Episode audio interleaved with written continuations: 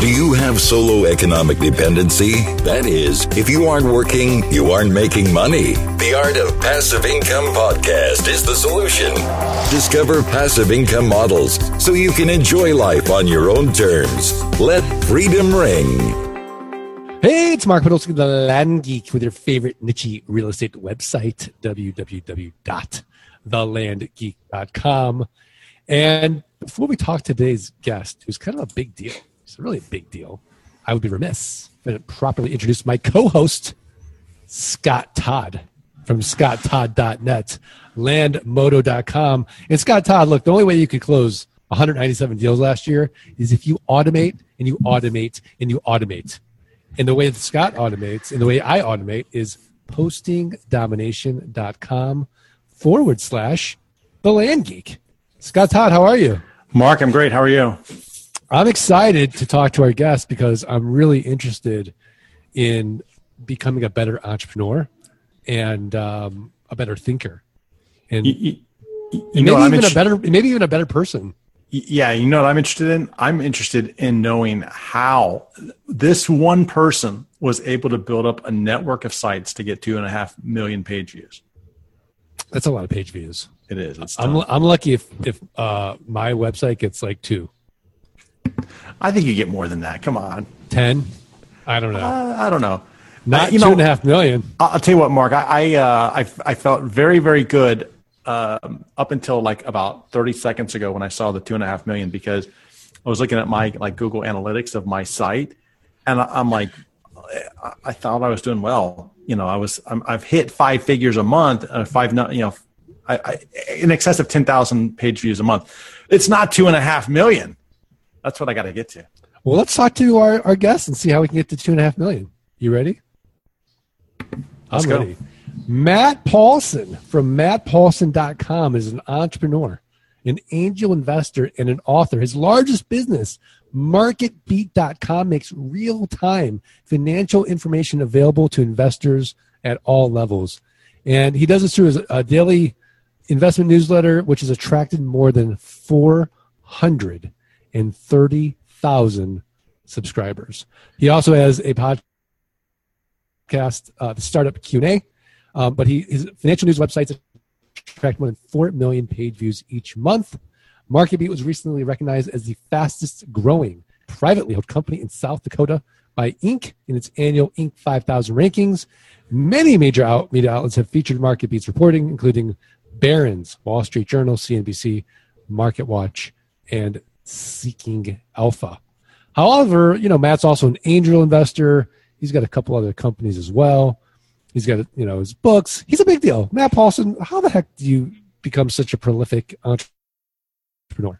um, I work really hard and I really only do one thing at a time. So I, I figure out, okay, what's the, what's the one thing I'm working on now? And, you know, I, I work on that till it hits its natural conclusion. So it's, you know, you, you look at my resume, my LinkedIn profile, it looks like I've got a stupid number of things going on, but, you know, really I'm only working on one of those things at a time because like if you look at when all these things started, you know, it's really like one a year.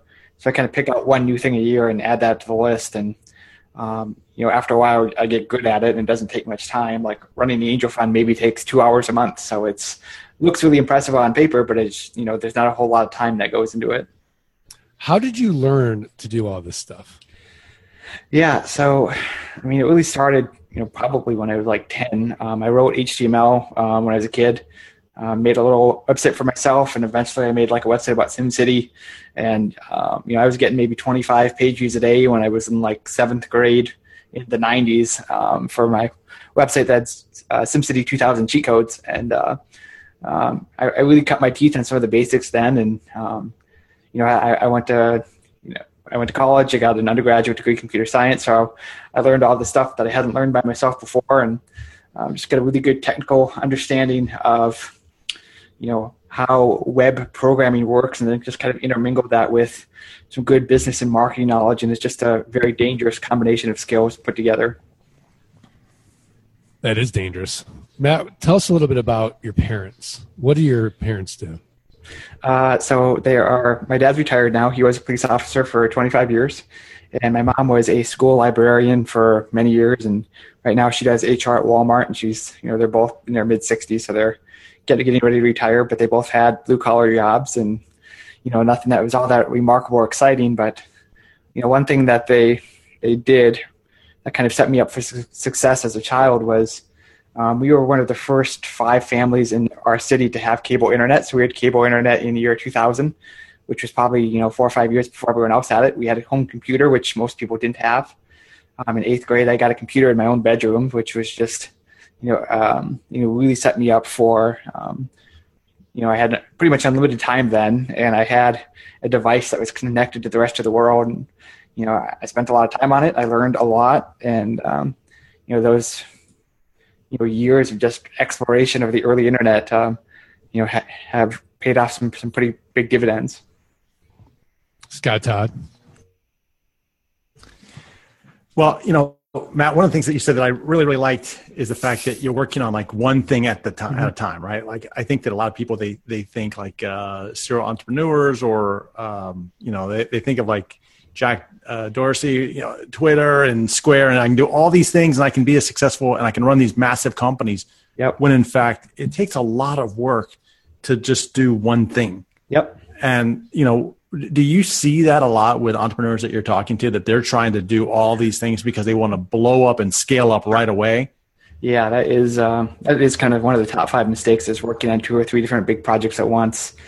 Um, you know, starting a business is just a crap ton of work. It's a lot more work than any of us realize going into it. Um, it's a 40 hour, 50 hour week thing for a couple years. And if you're not willing to put that into one business, then it's probably not going to be successful. So if you try to do kind of a half-hearted job on three different businesses at once, it's just it's not going to get very far. Um, yeah, you know, you know what I kind of thought was really interesting, Scott and Matt, is that Matt's parents um, weren't sort of like the Sherpa of his success in a way.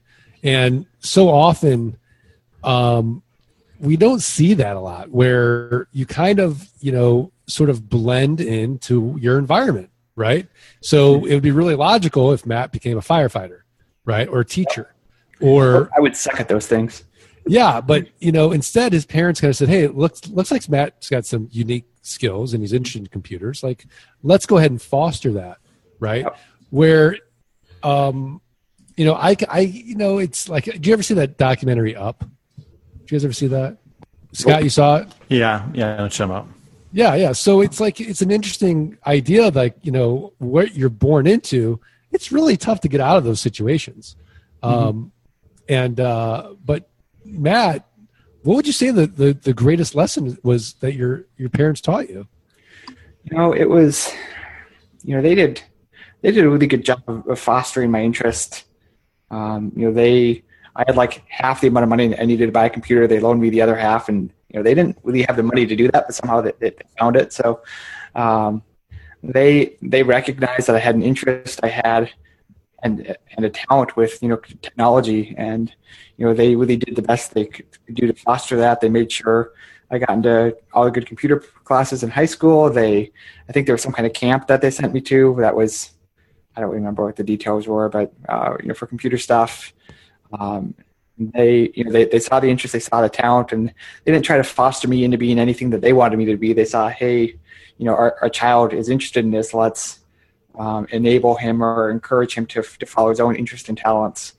Um, so many parents have like the, the, desire to live out their childhood dreams to their own children, and my, my parents didn't do that. Like, you know, my my dad didn't put me in little league because, you know, he wanted to do really well in baseball. It just they they didn't do that. I, I really appreciate that about them. That's that's huge. Yeah, um, yeah. I mean, I think that uh, it's like Mark. I know, like with my own son, he's got interests that are not necessarily mine. I, am sure your your children are the same way. You know, like they've got interests that you're like, where'd that come from? Yeah. But um, if you can just like just support them in some way, you know, you're not sure where it's going to end up, but you could you could create someone like Matt. Yeah. I mean, that's the whole kind of Montessori teaching style. It's, you know, what are the children gravitating to and encourage them in that. And, you know, my kids are four and one, so it's kind of early to do that. But if the kid wants to play Legos, it's all right, let's go play Legos. I'm not going to force you to go play something else. Yeah. And now that education is so abundant, there's sort of no excuse anymore of not being able to learn something that you're mm-hmm. interested in. Um, that that kind of is gone. Like where it used to be, hey, you'd have to have some kind of you know connections, or you'd have to have some type of you know innate talent, maybe. And then you know someone would kind of you know like the Medici's, like they would kind of be like your you know your your benefactor, if you will, and kind of support you. Um, I mean, today you want to take a class at Stanford, take a class online at Stanford. It's not cost you anything. Mm-hmm. Um, it's it's almost like to really be successful in in the, the, upcoming years, you have to learn how to learn and love to learn and and be curious about that. So so Matt, um, if we're going to extract your success, mm-hmm. right, and you're going to say, okay, this is why I've been so successful, and this is sort of my killer um, competitive edge right? Yeah. What would you say it's what, what do you say it would be besides hard work? I, I really think it is I'm willing to outwork people. Um, and how, okay, then how do you do that? I'm willing to do it for decades at a time. So I have been working at least 50 hours a week for the last 12 years. Um, I started this, you know, my business, my first business when I was in college. Um, so while everyone else was, you know, partying on a Saturday night and you know, not working too hard in their classes and you know playing video games after that. Everyone else is playing, I think Halo Two on Xbox 360. Um, in our dorm, I was the guy, you know, sitting on a computer in my dorm room writing blog posts for my personal finance website. So it's you know not only was I I willing to outwork people, it was I was doing it at a point in life when other people didn't think working that hard was all that important. Um, and I was I, I could even go back into high school, so just you know, I, I wasn't working like 100 hours a week, but you know, I was working, you know, on my stuff, um, you know, probably 30, 40 hours a week, you know, in, in high school when everyone else was doing high school stuff. So it's, uh, I think you know, start, I'm 31 now. Um, obviously, I've had a, a lot of success, but I mean, this is a journey that probably started, you know, 15 years ago now. Yeah, you know it's funny. Now that you're an angel investor, what do you what do you look for in an entrepreneur that that'll say, okay, mm-hmm. you've written. No, not only do I like your idea, but I like you enough. I'm yeah. going to put some money towards it. Yeah. So um, in our angel fund, there there's a few criteria we look for. Um, you know, one we look for scalable companies because you know the assumption is seven out of the ten companies we invest in are going to fail. Um, so the three companies we have have to really make up for that, up for those losses.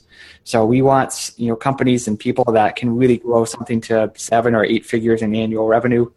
Uh, we are looking for people that are local because this is a Sioux Falls, South Dakota angel fund. It's not a California angel fund, and you know I assume if somebody's coming to me from California asking for money, um, they tried to raise money in the valley and it didn't work out. So you know why the heck are they calling me um, if, if there's all the money there? But for the person, yeah, um, you know you know, we we understand that business ideas, business models change. The first thing you start is not going to be what your business ends up as. So you're betting on the person, the team, as much as they are, um, as we are, the idea. So you know, I'd rather bet on the, the, the right person in the wrong race than the wrong person in the right race. And you know, one one really early flag that kind of you know sets people off. It's like you know we tell people to apply on Gust, which is kind of the platform we use to manage our deal flow.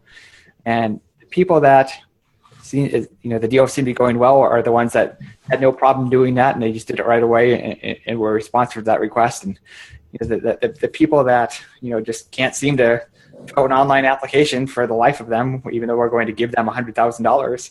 Um, you know, those are, those are the people that don't seem to have their crap together um, with, uh, uh, when they pitch or even like when we look at their deal. So it's, you know, really responsiveness to our, you know, request is really kind of an early indication of whether or not this person has their crap together, which in turn will help determine if their business is going to be successful.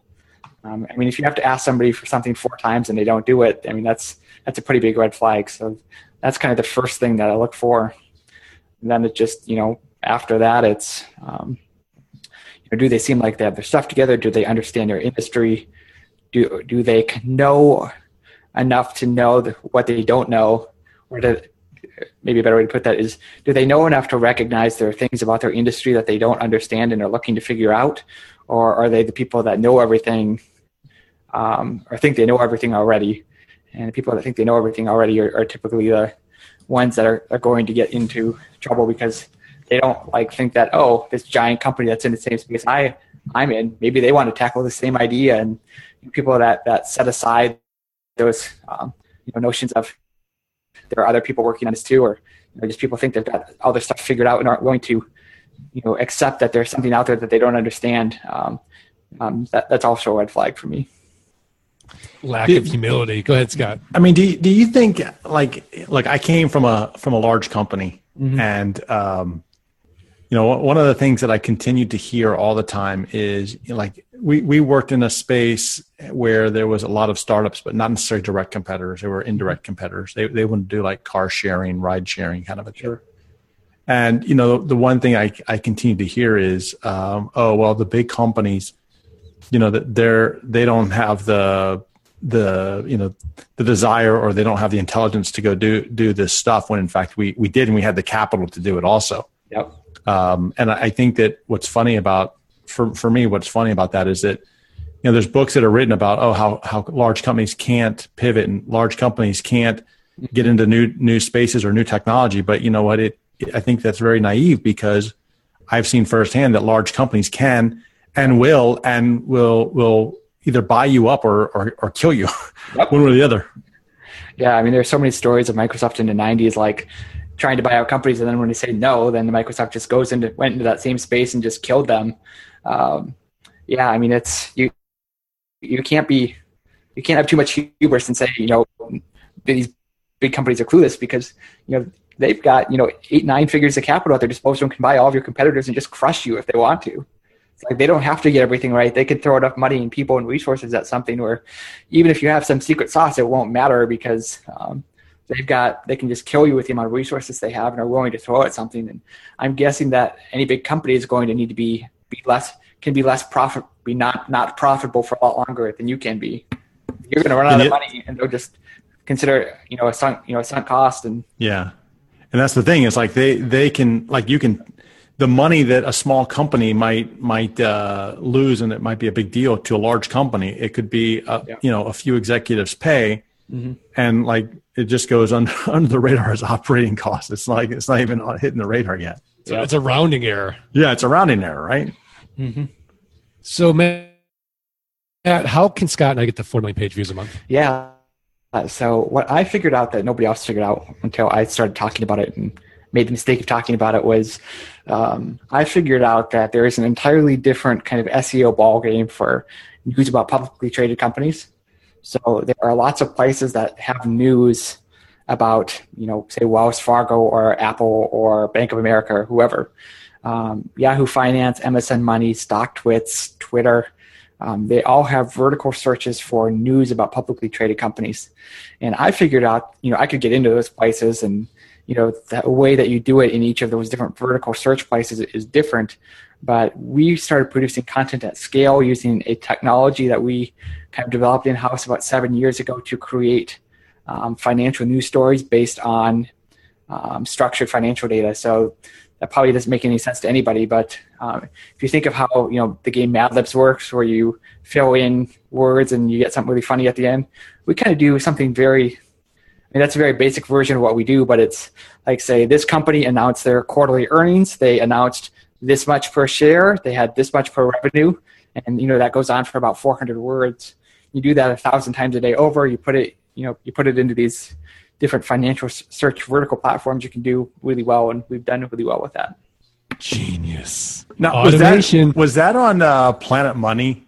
Did, uh, were you so guys they, featured on Planet Money? Uh, we were not. Um, Automated Insights were, which is a company that's doing something similar, but we started probably four years before they did. And if I were, were a smart entrepreneur, I would have patented the idea then and there. But twenty um, some year old Matt didn't think to do that, so there that cost me probably ten million dollars. Oh, that would have been a very valuable patent. But uh, because uh, Mark, in this one Planet Money episode, they they actually show like, hey, here's the um, here's the content that a writer wrote, and here's the content that the artificial intelligence wrote, and you really can't tell a difference. Yeah, you can't. Um, yeah, because yeah, their story was about the Associated Press, and they're using automated insights technology to create those articles. But we were doing it four years before they were. Or so I saw that announcement. It's like, ah, welcome to the party. Yeah, I, yeah, it's it's incredible. Um, there, yeah, it's it's the best time ever to be an entrepreneur. But so Matt, if we if we rewound the tape, right? and you were going to give young Matt some entrepreneurial advice, what would you tell him? Yeah, I mean, if I were starting over today, I would definitely not like, like what my business works because I started it, you know, eight or nine years ago. It it wouldn't work well today starting from scratch because, you know, the stuff that's out there now that I'm doing that the AP is doing is so good that it's unless you've got you know eight years of runway to work on it or you're the Associated Press, it's it's hard to come up with quality content that that's this good. Um, I, I probably wouldn't even tell somebody like me to try because um, the people in um, mostly India, Pakistan that have tried to copy my business, um, they just they, they can't replicate the software. Um, they just haven't been able to do that. And like if I didn't have it now and I didn't know exactly how it was done, I don't think I could do it again. Um, like if I, had been working on something else for eight years, it just it's that complex. So I, I think I would if so like in my other businesses, um, they're kind of based on kind of outbound marketing strategies. So like I think you know SEO today is kind of a a game that's just too hard to win for anybody that's not going to be the SEO guy 24/7 365. So I'm I'm really bullish about um, you know direct email marketing stuff like with GoGo Photo Contest. The, the, our only marketing strategy is emailing animal shelters and saying, "Hey, do you want to run our photo contest fundraiser?" Most organizations like yours will make five to ten thousand dollars doing this and we get a pretty good response rate. I mean, we run four or five hundred contests a year with animal shelters around the country. It's a little business that makes a quarter million dollars, and you know, there, there's no SEO involved. There's no Facebook ads or Google ads or any of the strategies that anyone else is doing. Um, just the fact that we found a database of animal shelters and took the effort to email them, you know, maybe once a month, which I can call it spam, but like, who's going to get upset about one email a month? Yeah, yeah. So but is there any other entrepreneurial thing that you would change from from the very beginning? I mean, any mistakes that you you would say, oh, if I just did this differently, yeah. things would have been better. It's, I mean, I'm 31 and I make like two and a half million dollars a year, so it's hard to say how how good this gone um, no, um, I'm pretty happy with how the last decade's gone, and I just can't look back and say, man, I screwed that up. I mean, I got sued once in the last decade over a non-compete agreement. I probably would have handled that a little bit differently. Um, I've had a couple companies threaten to sue me over some stupid stuff I probably shouldn't have done. Um, but I mean, there's nothing that was like derailed me for six months of my life. I love it. I love you know, I, I, think that you know, I think that um, what what's kind of funny, and one of the things that you you said, Matt, and, and I don't know if you meant it this way or not, but you said like um, you had figured out the the algorithm, if you will, that um, that publicly traded companies had a different search engine optimization SEO type of um, uh, rating, right? And then you said you said, uh, but then you started telling everybody. Would would you would you go back and not and like keep that close to the, to the chest, or or does it really not matter because of where you've made it in your yeah, business? So so at first, like at first, when I first saw people starting to compete with me, I, I thought, crap, I should have shut up about this. Um, but then I actually built some indexing tools to say, okay, what percentage of these vertical markets do I own versus these other guys? And I realized that in you know some of them, I probably had like you know 20% of stories in one of the vertical search engines are mine, and then on like the next guy was like three percent. So it's like, well, you know, he's probably taking something away from me, but it's probably not going to be probably not a huge percentage. But uh, I think definitely, I mean, the cat's been out of the bag for five years now um, I, I, probably would have kept quiet, quiet about it, frankly, um, now today. But you know, what can you do about it? I don't have a time machine. You know, Mark, it's, it's funny because, and the reason I asked that question is because I was talking to someone the other day, and they were telling me about a, a um, marketing tool that they were using to sell land. And then after they told me, they're like, "Oh, I shouldn't have said anything to you because you know you're you're probably going to start using it." Mm-hmm. And like I, I mean, I have my own little little uh, place that I I sell in. I mean, we all know it's this little place called Craigslist, right? Like it, to, to me, it's it's a good place. But I kind of had to laugh because you know it's it's like it's going to get out, right? Like there's no secrets. I mean, there's it's anybody's going to figure this out at some point in time. And um, you know, may, maybe you you should enjoy it until the word gets out a little bit, and then just embrace it and move on, right? Um, but that, that really comes back to like I guess the um, you know the abundance mentality. Yeah, not, not only that, like if you only have a business that is successful because nobody else knows about it, it's, it's not a very good business. Uh, your competitive advantage shouldn't be that it's a secret business. It should be that you're better than everybody else at what you do. Yeah, I like that. yeah, that. absolutely, absolutely. Well, Matt, this has been really great. Uh, but now we're going to put you on the spot, All right. and we're going to ask you for your tip of the week: a website, a resource, a book, something actionable where the art of passive income listeners can go right now, improve their businesses, improve their lives. What have you got? And you guys, uh, when you asked me at the beginning of the show if I had any questions, I probably should have asked that question. Um, hold on a minute. Let me let me pause this for a second. I'm gonna go back to my startup Q and A list and see what my best idea was recently. All right, awesome. Mark, I'll tell you what I've been doing. Okay, tell me. All right, so this is a little bit of a hack, and I got this off of one of our podcast tips, but I got to tell you, it's been it's been pretty uh, cool. Is there's work that I want to get done uh, in with with like someone based in the U.S. You know, we typically hire uh, VAs off of Upwork or other places, and the tip that was given was, "Hey, go go to like the Philippines Craigslist and find check the resumes."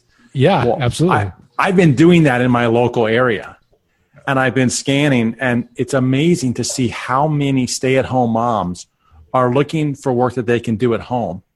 They're US based. They they just want flexible time that they can do the work whenever they have the time to do it. I've replied to some, and they're putting these in the resumes section on Craigslist, resumes. And it's amazing the talent that you can get to do stuff as long as they can work on their own schedule. You know, when the kids are taking a nap or the kids are out, of, whatever. I've been very impressed with this in the last couple of weeks. Very cool. That's a great tip. Matt Paulson, how about your tip? Yeah, uh, to follow up on that, I mostly only hire local people that like live in a place where I can come find them. um, but, like my actual two employees, they both live in Sioux Falls, South Dakota, and they're both, you know, women that um, one's a mom and one just is a housewife, and they both wanted flexible work, and they're both good at what they do, and that's that's been two very good hires for me. Um, so I, I definitely recommend stay-at-home moms on Craigslist as a way to find people. Um, There you go. so, so my tip, um, I've talked about this a couple other places, but is to um, there's a new technology called web push notifications. Are you guys familiar with that? Yeah. Sure, sure. So we've gotten about 51,000 people to sign up for them on our website, and every time we send out a notification, we get about 2,000 clicks. So it is just an amazing little technology um, inside the you know desktop web browsers, Chrome, Firefox, Safari. Um, if you go, so if you go to like marketbeat.com, you'll get asked, it's like, do you want to allow this website to send you push notifications? Then there's a button that says allow or block. And if you click allow, you know that website, regardless if you're on that website at any point in the future, can send a notification to your browser. So you can say, hey, check out my new blog post, and you could be on, say, ESPN, and you would get a notification from MarketBeat saying, hey, come to MarketBeat and check out this um, new story. Um, so it is, it's really, I mean, it's kind of like email in that, like, you can just, um, you know, hit, hit people up whenever you want to. You don't have to wait for them to come back, come back to your website. And it is a little bit more ephemeral. ephemeral. People, you know, um, people that subscribe, they can become unreachable and you just can't push to them again. But uh, it's a, you know, after email, it's, it's a very hot marketing tool that most, almost nobody is using for one. But two is just, it's, it's so powerful. I mean, I've got advertisers paying me, you know, a dollar fifty, two dollars a click on some of these things. So just the fact that I send out a notification for them, you know, I get fifteen hundred clicks that say two bucks a piece. You know, I make three grand from sending out a push notification for an advertiser. That's just because I thought to start collecting push notification subscribers, and they didn't. Wow. Now, are you using a particular company? Like uh, I've looked at Push Crew. Yeah, yeah, we use One Signal, and oh they- yeah, I'm looking at one signal right now for uh, WordPress. Yeah, so I, I like One Signal. They're use like we just use their API to like send no- notifications through their system. So we primarily use them as as an infrastructure provider, and they're very good for that. There are tools to manage like your messages and view the stats and like schedule them. The U, I mean, it's all there. It's just the UI isn't as good as it can be, but we don't really use it, so it's not a factor. Um, I I know a lot of people use Push Crew, and there are a few others like that as well. They do the same kind of thing. Um, one mistake though that people make a lot, with it a lot. Um, so like if you sign up for Push Crew, it'll have like the Push Crew. They'll, they'll have their own version of the allow deny thing, and then they'll take you to another page that shows the actual allow deny thing built into the web browser. Um, don't use those intermediary things. Um, that that you know let you do custom messaging. Um, once you add that second step into it, it will it, it will really hurt your opt-in rates to these things. Um, you really want to have that built-in browser accept an I button that works a lot better than the in- intermediary you know pop-up buttons that they give you to opt in or not. Uh, And- Very cool. The only Very requirement great. with that, I guess I was done, but the only requirement with that is you do need to have a, s- an SSL certificate on your website, so you need to have the, the HTTPS enabled, but you should be doing that anyway now. Yeah, absolutely. Um, all right, fantastic. Well, I just uh, activated my One Signal free web push notification on my site. Awesome. Um, great tip. Great tip. Yeah. Um, my tip of the week, I think, is better than everybody else. Tip of the week because it's learn more at mattpaulson.com. Mattpaulson.com. We'll have a, uh, a link to it. Um, this is great. This is great. Matt, did we? Is there anything we, we didn't ask you we should have asked? Probably. What, what, what should we have asked you we didn't ask? Uh, I don't know. I, I've got a lot more tips like that. We could go on for, for hours with stuff I've been learning in the last six months. All right, best best three tips last six months. Go. Okay, so push notifications is definitely number one. Number two would be using Google structured data testing tools. Um, so with websites now, the, the big trend with Google is there there are really paying attention to schema.org information on your website. So it's basically a way to provide Google with structured data. And there are two of their specifications. One is the schema list and one is the schema question. If you have HTML that's formatted in the way that they want it, um, you know, when you Google sometimes now, it, it tries to show you the answer right at the top of the page without you clicking on anything. You Okay. can check out. Um, marketers call it position zero. But if you set up those schema questions on your website, um, you know, sometimes you can get those spots and, um, you know, we rank zero for a, a lot of questions. And it's, um, you know, that's been a very nice little source of web traffic that, you know, again, not a lot of people are doing yet. Structured data testing tool preview, a free Chrome extension. Do you recommend getting the the Chrome extension? Uh, it's not, uh, I just use, they have a website URL for it. Okay. So if you look up like the schema.org question specification and then you put some of those question and answers on your website, um, Quora does this, then you can you can get some of those position zero spots, and it's um, some really good traffic because you know you're going to be at the top of the page. Ah, I love it. I Yeah. love it. Um, okay, so I'm going to my site right now, and I'm going to say test your structured data, run test, Yeah, and You'll probably say nothing because you probably like unless you've intentionally set it up, it will come back as blank. Well, no, I've got something here. Oh, cool. Uh, I have zero error, error, zero warnings, but it's all it's. I don't understand how to read it. I don't know. Yeah, it's it, it it's there's a learning curve to it definitely. All right. Well, that's cool. That's cool. All right. Um, second, third, that's your. You got two tips now. What another one? Boom. Sure. Go. So, uh, No, no pressure, Matt. Go. Sure. So if you are writing an email to, you want your audience to do something, you have an email list, send them a, a, a literally a two sentence email. The first sentence is a question like, Hey, are you still interested in XYZ question mark? And like, if you are, comma, click this link. So it's that, that type of email. Um, digital marketer calls, calls these like a nine word email because there's nine words in email, but the, the open rates tend to be very high. People actually read them, they take action on them because it only takes like a second to read. And they get through pretty much every spam filter in the world. So when I send out like a nine word email, my open rate tends to be about 30 to 40% higher than normally is. And the click through rate tends to be usually about twice as good as it, good as it normally is. And it's just because it's short, it's concise, it gets through every spam filter in the world. People actually take the time to read it. Then if they're interested, they'll click and take action. So Great to- tip. you don't have to write like a four paragraph email because who wants to read a four paragraph email anyway? So keep it really short and sweet. So do you do this for all your emails? Because I write like five emails a week, No, it's uh, it, it's something to pull out of the hat maybe once a week. Um, once a week. Okay. yeah, I, I couldn't do it for everything. Um, but it's when you got something simple you want people to do, like read an article. You know, it's you know a really nice way to get people to take action. Yeah. Are you interested in dominating Craigslist? Click here.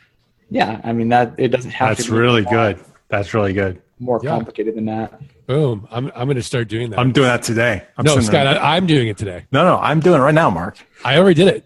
No, you didn't. Yeah, I did. no, you didn't. Trust me, I can see you. Fine. I can see your screen. Fine. Fine. I've All right. got I've got two more of these if you really want. Let's go. Two more. Come Let's on. go, Matt. right. We, we love it. We're we're sucking out all the genius from Matt Paulson. In fact, Yeah. um, after this podcast, I'm gonna have you on speed dial. All right, so two more. One is the Accelerated Mobile Pages Project, Google AMP. Um, Whoa, wait, whoa. Goo do I go to Google AMP? Yeah, um, just yeah, Google space AMP, Okay. and this is a specification for like really mobile-friendly news content, or and they're expanding to e-commerce and a bunch of other spaces now. But it is a kind of a subset of HTML that's supposed to load really fast on mobile web browsers. And if you do it, Google is right now they have what's called a search carousel, where they're giving people that have this AMP-friendly content, um, you know, kind of an extra position on top in mobile. You get a lot of free page views. We're probably getting about 10,000 page views a day from our AMP stuff from people on their mobile phones searching for stuff on Google um, that we wouldn't have gotten otherwise. So it's been a nice little traffic source. I've had my developer make really mobile-friendly pages that you know have our you know normal ads in them or normal email opt-ins, but it just looks really good on a phone. So one, it's creating a good experience for your users, but two, Google is also sending you more people because you're doing what they want you to do, which is to create these really nice, fast mobile web pages. Wow. Um, I love it. Yep. I love it because you know I've got an app right now for the Land Geek. It's not that good. I think this could be better. Yeah. I, I think most people that want apps don't need apps. If you've got a website, you probably don't need an app. Exactly. Exactly. Okay. So awesome. So that was Wamp Mobile, or no, AMP. Wamp Mobile. Okay. Google Um, AMP, AMP. Google AMP. Okay. So maybe I went to the wrong place because I went to. It said beautiful Google AMP development.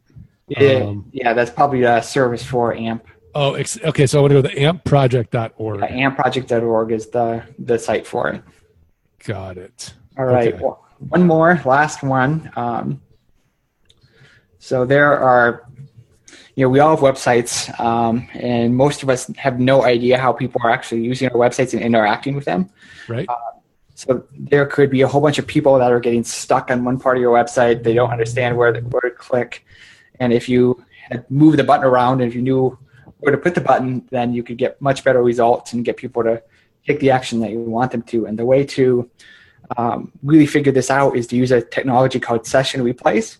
So it literally um, records what users are doing on your website and how they're mousing around, what they're hovering over, um, you know, what they're clicking on, and just kind of replays like what they were doing as if you were standing behind them in their room as as they were on your website. Uh, there are a few services that do this. ClickTale is one of them. MouseFlow is another. Hotjar is one. I think we use Hotjar on our website, um, but it actually records those sessions and those mouse movements and what people clicked on when they did. And, um, so that way, if people are getting stuck on your website or like on the landing page, especially, and they're not taking the action that you want them to, you know, maybe the button's in the wrong place.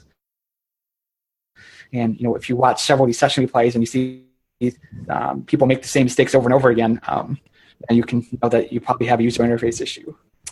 Mark, yeah, I, cool. I, I actually used Hotjar on my my Landmodo site, and Mm-hmm. it was amazing because I had a slider, you know, like that would just change out the pictures, but I only had one picture because I didn't want to have it show, Mm-hmm. and there was you know arrows on each side of the picture, and what Hotjar showed me was that people were actually clicking on the arrows. Even though there, I mean, the arrows were there, but there was no other content. There was nowhere else for them to go, but they were clicking on the arrows. So I'm like, wow, that's pretty powerful to know that people are looking for more pictures, more stuff. And uh, I mean, it's amazing what like a hotjar can can do to tell you the story of your user experience. Matt, how many users do we need to have click around before we know, okay, this Not is many. an issue? Not many. No, I mean you just. I mean, how many session replays can one person realistically watch? If somebody spends a minute on your website, you're going to spend hundred minutes watching hundred people on your website. I mean, Right, right, exactly. The heat maps, the heat maps were the most important for me. Yeah, like those- because those the heat maps, it, it looks at where the mouse is going, where the cursor's going, Mm-hmm. and it records it, and and then it shows you like this is where people are taking the mouse, and then you can put put that content over there. So do you guys like Hotjar over everything else? Um, I wish I had a good answer for this. I actually delegated it to my one of my employees, and she's been messing with it, and I haven't. Okay. All right. Well, cool. I liked Cool. it. You know, we could take it to fancy hands and say, hey, hey, of these heat map companies, which is the best? Do some research. Yep. Okay. So, Matt, any, any more tips? Uh, I think that's it for now. That you guys basically heard half my conference talk at MicroConf next week. So This is Great. great. That is great. Well, thank you so much. I would remind the listeners the only way we're going to get the quality of guests like a Matt Paulson at mattpaulson.com to come on this podcast is if you do us three little favors. You go, you subscribe, you rate and you review the podcast. Send us a screenshot of your review at supports at thelandgeek.com. We're going to send you for free the $97 passive income launch kit. Just want to remind everybody today's podcast is sponsored by postingdomination.com forward slash the land geek. Because look, and Matt will agree, you can always make more money, but you can't get more time. So start automating. Automate the Craigslist postings, automate your Facebook postings, automate your life. Right? Scott, are we gonna we should write a book about this. We should. Yeah. We should. You know, Ari Meisel took a great title, Less Doing More Living. It should be something we'll, we'll, we'll like rip it off, like let's do The art of automation. yeah, the, yeah, the art of living better. I don't know. Matt, you like that? yeah, I think there. I think there's a book there, just stuff that everybody does that can be automated. That uh, I mean, like anybody that that still pays their bills, like and writes out a check, they're they're idiots because like I, I mean, I tell you, not anyone who's automatically. Anyone who's doing errands anymore, like I do everything on Amazon and online. There's Shipt app. I mean, it's unbelievable. Uber, Uber Eats. Yeah, I mean- yeah. We I live in a town of 150,000 people. We don't have all that cool stuff, but Oh, it, it'll come to you, man. The drone. I read today that that now drones, like they're they got drones that will bring you cash. There's no reason to go to the ATM anymore. that would be a fun drone to shoot out of the sky. And Yeah, Yeah, no, I saw that. Yeah, yeah, I saw that on. uh well, I forget where I saw it, but yeah, Uh, Hunt, that's I think, Hunt, yeah. uh, yeah. So it's so cool. All right, so Scott Todd, are we good? we're good, Mark. Matt Paulson, are we good? yes, I think we are. All right. Well, again, I want to thank all the listeners. Scott, you ready? I got anxiety, but let's go. Let's try one, One, two, three. three. Let freedom ring. ring. Thanks for listening to the Art of Passive Income podcast. Start your journey at www.thelandgeek.com and www.scotttodd.net. Rate and review the podcast and email support at thelandgeek.com. Your screenshot for a free passive income launch kit.